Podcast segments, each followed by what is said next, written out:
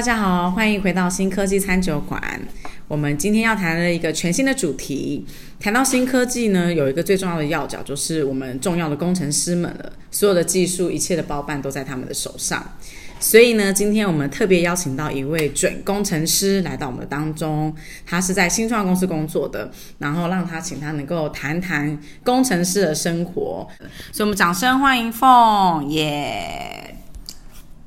好，Hello，Chasey，还有各位观众朋友，大家好，我是凤。那我目前任职于 MeepShop 一家电商平台公司，担任后端工程师。那同时呢，我也是领域驱动设计，就台湾的领域驱动设计这个社群的志工。那我们会定期办很多的讲座，关于科技、关于技术的讲座。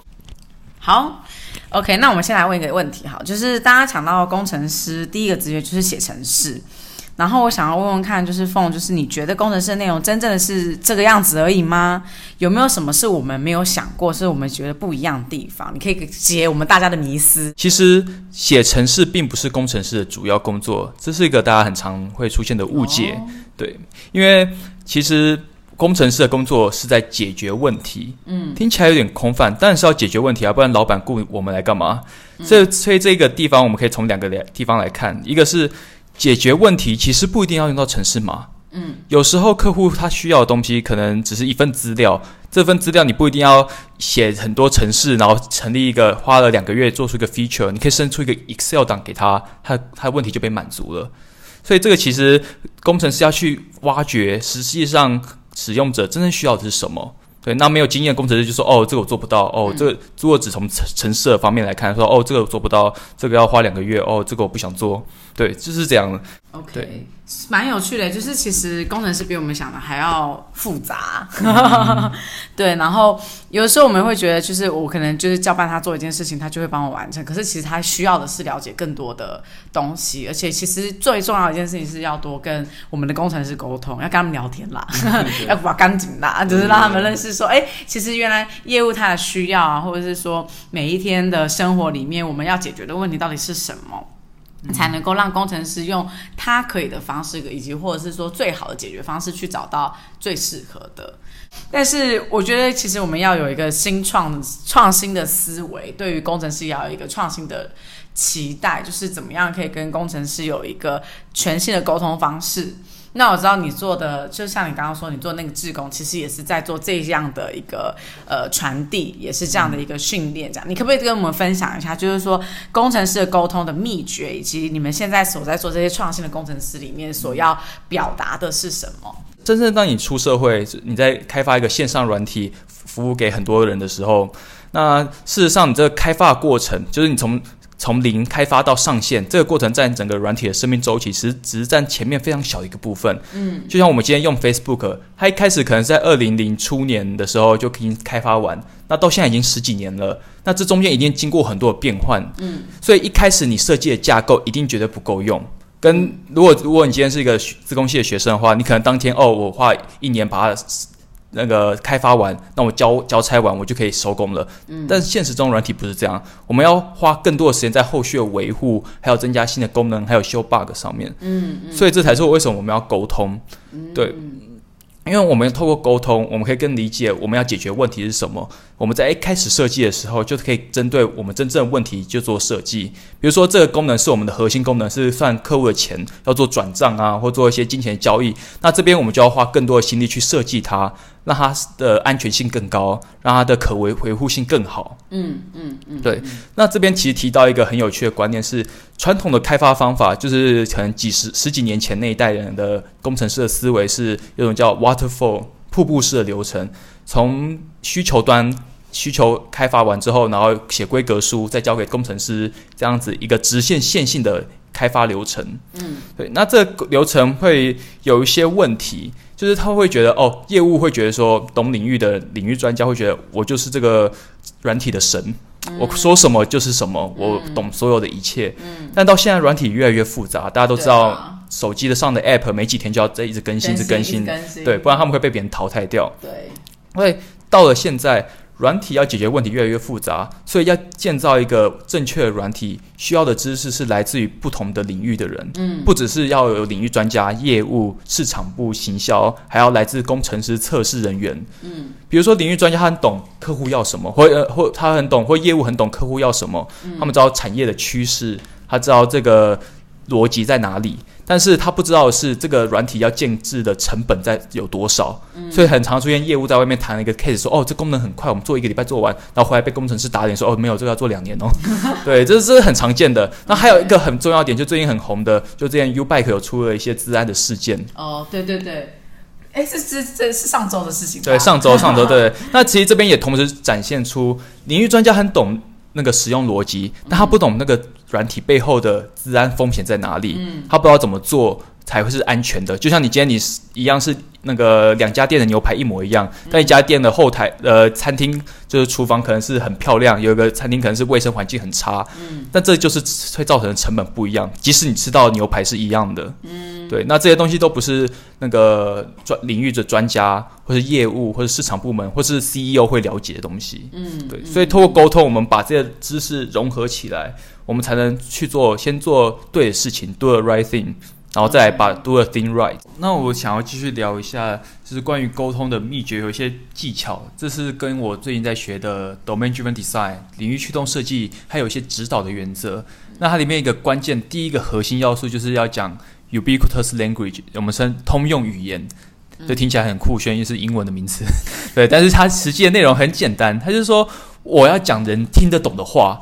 只有当对方听得懂，你们才在沟通。对，因为像比如说一个业务问我说：“哦，这功能要怎么做？”我说：“这很简单啊，就 DB 塞两笔资料就好了。”然后说：“嗯，好，有讲跟没讲一样。”对，对，或者说我问这个业务说：“哦，这个东西或问 marketing 说这个东西为什么要这样做？哦，因为这样 ROI 才会好。说”说什么叫 ROI？哦，是 Return of Interest 还是什么的？嗯，就大家都有自己的术语，大家都有自己的专业。但是如果我们要沟通顺利的话，我们要先有找到彼此的共同点。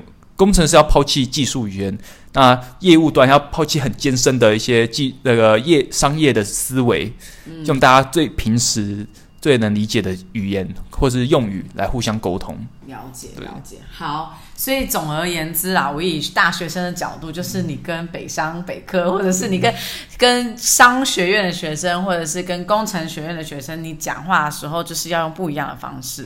比如说宅男讲话的方式跟语言，跟那个呃，就是就是一般商学院的学生就是会不一样。所以要先找到共通点，然后再从共通点里面去沟通。嗯，基本上是这样子啦。对对对对对对对。那我觉得这个很有趣啊，因为每一天其实。学生的，或者是无论是哪一个族群的人，我们在沟通上面其实就很不一样了，对吧？好啦，那最后还是有一个问题想要就是问一下凤，就是因为我们其实接触很多的就是工程学院的学生啊，或者是电机或者是资工相关的学生，那他们一定是也都蛮清楚说自己可能未来就是想要往这块走。那我们也知道说，诶，这块可能当初跟他们想的不太一样。那你有没有什么建议，会想要鼓励或是建议给我们的？就是大学生们，工工程学院的学生或各方面的学生，就是怎么样可以去预备自己，怎么样往这条路走，或者是科技路走。OK，那像刚才 Tracy 提到说，很多人现在会对科技也，会对工程师，尤其是软体工程师，有一种想象，会一种羡，有一种羡慕，觉得哦，薪水很不错，而且很流行。对啊，还可以开。对，那 没有没有，那个那个是广告吧？广告 对，就像什么快乐瘦身这样子，对对 对。这其实这个一连串现象，我可以用一句话来做总结，嗯，就是说，现在写程式是有史以来最简单的时候。但是我们要解决问题是有史以来最复杂的，对。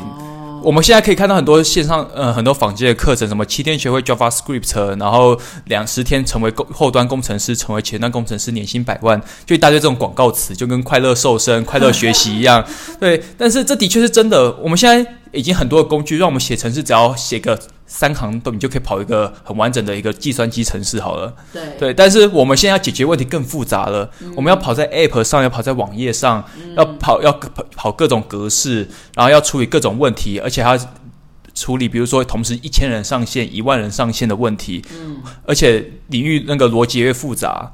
那这个情况下会导致说，很多人以为进了这一行很简单，就报个课程、上个 boot camp 就可以来当工程师。那么越做会越来越越挫折，因为他没想到后面的路是这么长。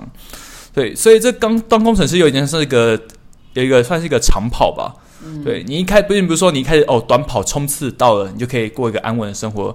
好像我很多朋友，他们其实下班之后，工程师下班之后都会在持续在上课去接受新知。有些人可能是工程师已经做到一个阶段，他们可能要转管理职。哦、那除了技术上的课程外，他们要在另外再学一些管理上的课程，或者是一些沟通引导的课程。而这其实在我在工作上非常有感触。就我在呃工作的时候，我可能会接触到接触的东西有限。所以我会自己除了下班自己花时间去学习以外，我还会去多结交一些其他公司的工程师朋友，嗯、或者像我刚才说的，我去参加社群，嗯、一起来共同钻研一些技术，来增广我的视野。嗯，对，毕竟你自己个人的东西见识有限，那不如你要更快速的成长，达到指数线成长，你必须要依靠别人先已经留下来的智慧。对，那这边其实呃，我也发现一个很残酷的现实。就是说，我现在算是比较年轻，相对于我社群朋友，可能三十几、四十几，还有五十几岁人都有。嗯，对我相对他们有个优势，就是我还没有建立家庭，我还比较年轻，我肝还可以，还那还可以操一下。对，对，新鲜的肝，对我新肝还算新鲜。对，那我有代表说，我有更多的时间还有精力去钻研新技术。但当你是三十几岁、四十几岁，你有家庭，你有两个小孩了，你怎么可能再花更一样的下班时间去跟年轻人比比新技术？这时候我们要比什么？就是除了你本身可能会对某个单一的技术特别深入以外，另外就是看你的领域知识，你是不是你即使你只是一个工程师懂技术，但如果你对你的商业逻辑够了解，你对这个领域够了解，代表说你家人家只要一听到哦这个领域的工程师就会想到你哦是电商界的一把手，嗯，你虽然可能会技术并没有最新，但是你要解决问题的敏锐度跟观察度最够，你知道。串接一个金流要注意的 A、B、C 三个步骤有什么？那这个其实就是我们工程师到了一个阶段之后，可以拿来当做在职场升级的一个武器吧。我自己觉得。OK OK。所以要还是要沟通合作很多的层次啦，很多层面这样子，酷酷酷，好啊！我们其实非常开心，就是凤可以来到我们当中。然后我觉得有些东西，也许对学员来说可能会觉得，哎，还没有那么认识，但我觉得没关系，因为对很多即将毕业的人，或是已经在实习的人，甚至已经在工作的人来说，其实都是一个很有趣的新创的知识，对啊。所以接下来我们也是把把问题丢给大家，就是如果是你的话，你是一个工程师，你觉得你现在最难面对到的沟通难关是什么？然后你可以告诉我们，你也可以留言，你也可以在我们的脸书，就是北科新闻 IM Lab 里面分享。那我们今天的 Podcast 就到这边喽，拜拜。